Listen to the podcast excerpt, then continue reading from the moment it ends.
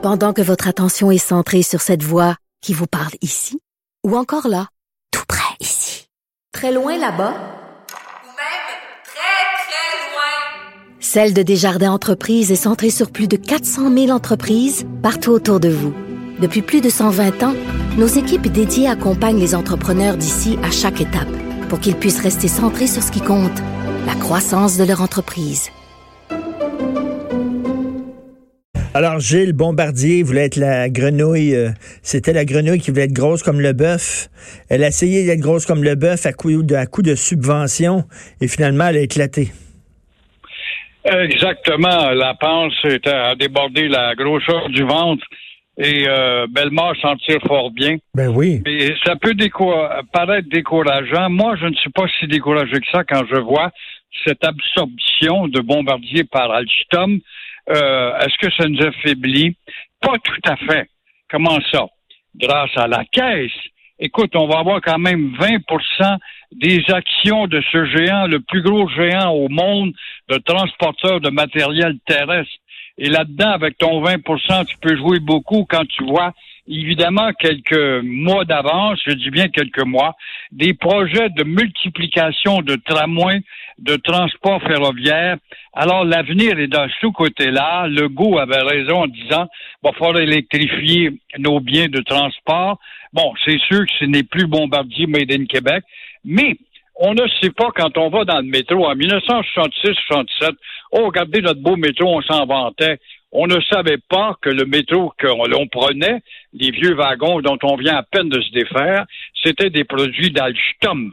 Et Alstom a sa réputation partout. Je les ai vus en concurrence face aux Américains, combien d'autres compagnies à Mexico, ils décrochent les contrats pour leur expérience, leur know-how incroyable.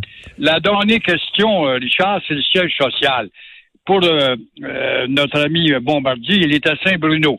Alors que les autres, ils ont pignon à New York au sommet d'une autre tour. Qu'est-ce qui va arriver quant au choix? Mais il en demeure pas moins que, comme tu disais tout à l'heure, on a eu, euh, en tout cas, euh, un appétit plus gros que la panse.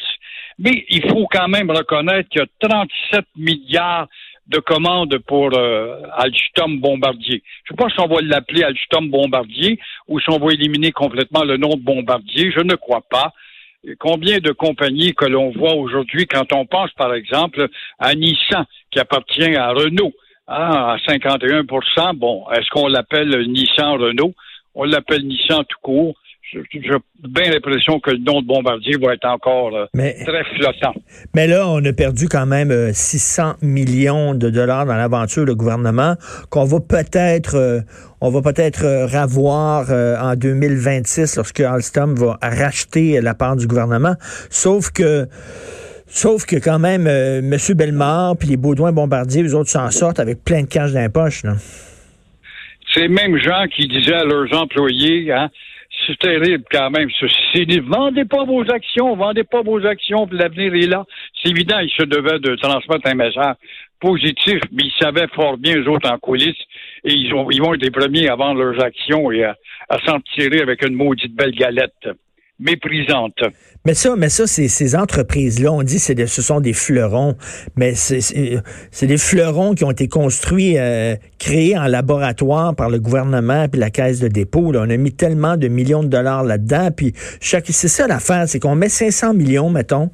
Puis là, après ça, ils disent, Oh, on a encore besoin d'argent. là. Fait que là, tu dis, ben là, je veux pas perdre mon- le placement que j'ai fait. Fait que je vais rajouter un petit 300 millions. On a encore besoin d'argent. Ben là, je veux pas perdre le placement que j'ai fait. Je je vais rajouter un 200 millions. À un moment donné, il va falloir arrêter de faire vivre de façon euh, artificielle ces entreprises-là. Prouvez-moi que votre centre de recherche en est un promoteur. Ben ouais. Euh, tu as bien raison. Quand on pense à Bombardier, que ça a commencé ça pointe des pieds, après les motoneiges, puis motomarines, puis là, ils sont mis le nez dans l'aviation. Et Brian Mulroney, Brian Mulroney, faut le, l'avouer, on, on s'en rappelle pas, au début des années 80, va céder Canadair qui va passer à, à Bombardier et prendre de l'aile comme ça a été le cas, mais moyennant combien de quémandages? Ben, c'est ça. Combien de quémandages? Bon, ça fait quoi? Dix jours, là, la crise là, du blocus des voies ferrées. Et là, euh, Justin Trudeau dit, on va, on va discuter. Dans ma tête à moi, quand il dit on va discuter, ça veut dire, je sais pas quoi faire, j'essaie de gagner du temps. C'est ça? Ben oui, ben oui, parce qu'il fait dans ses culottes, puis il marche les fesses serrées comme tout le monde. Il y a eu Andrew Scheer, c'est dommage qu'il est plus chef, là, mais c'est bien difficile de le voir se transformer le visage, lui, avec sa, sa tête d'Halloween et devenir un gars euh, dangereux et peurant mais il y a eu un langage approprié de l'opposition. Le problème, c'est que l'opposition n'a pas de chef pour le faire sauter. L'occasion est un peu plus, plus belle. Il n'y a pas de doute. Il y a une loi. La loi s'applique à tout le monde, comme on le disait tous les deux euh, jeudi dernier. La loi, c'est froid, ça n'a pas de sentiment. Mm. Sauf que pour les autres, ça n'a. Alors là, les Mohawks commencent à parler peut-être de ville blocus. Euh, pourquoi, dans le fond, l'argument, c'est très simple à voir ceux qui disent euh, on a un appui très massif, ce qui est faux. Ils ont fait perdre combien? Plus d'un milliard en économie. Ils ont fait congédier 400-500 personnes dans le système ferroviaire.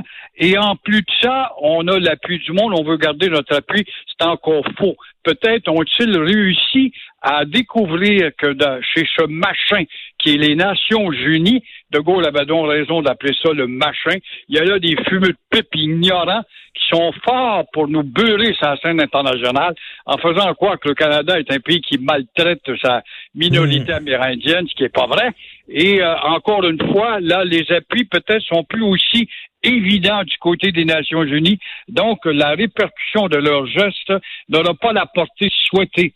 Alors, encore une fois, la question qu'on doit se poser, mon cher Richard, s'il dépose les armes, tout rentre dans l'ordre. Trudeau va essayer de se faire de la vantardise. Et voyez-vous, avec la salive et fesses serrées, à cœur tes deux jambes, même si on était peureux, on est bon, il reste à savoir s'il y a une justice, M. Trudeau, pour les quelques centaines qui ont bloqué l'économie. Alors, ils ont donc commis un impair face à ta justice à deux vitesses.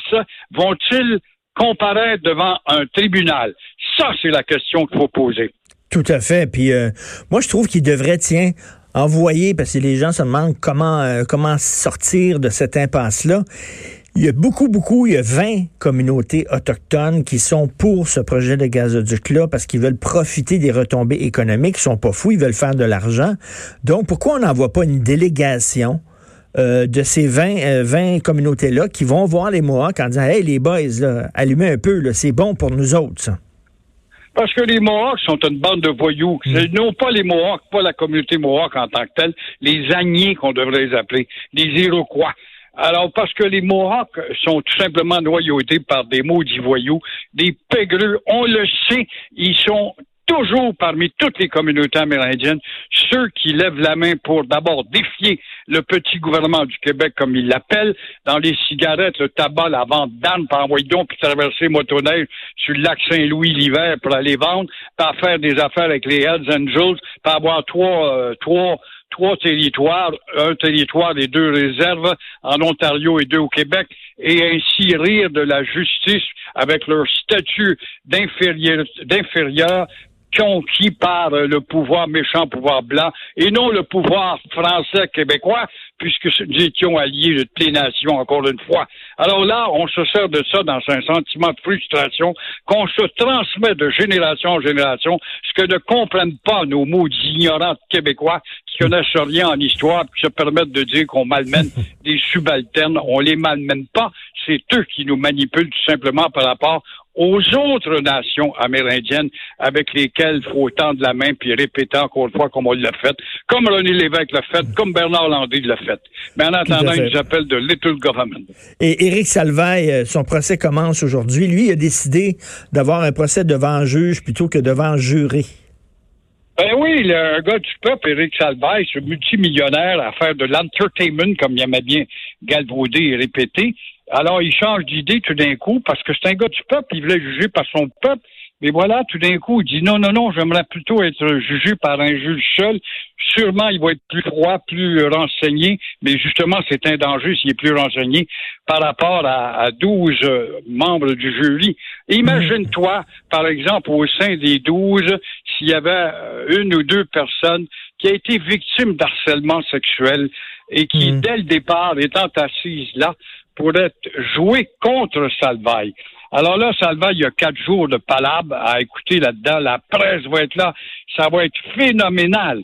Mais il en demeure pas moins que, bon, euh, les faits sont là puisque le juge quand il a étudié au préalable la cause, il a dit qu'il y avait suffisamment d'éléments pour l'amener devant le tribunal. Ça serait intéressant de voir comment le jeune homme qui l'accuse, qui est sain, qui est fort intellectuellement, moi je l'ai trouvé très d'aplomb quand il est allé chez Denis Lévesque. C'est vrai que Denis mmh. Lévesque n'est pas un avocat de la défense. Il va faire face à un déluge de questions et d'agressivité de la part de l'avocat de Salvaille.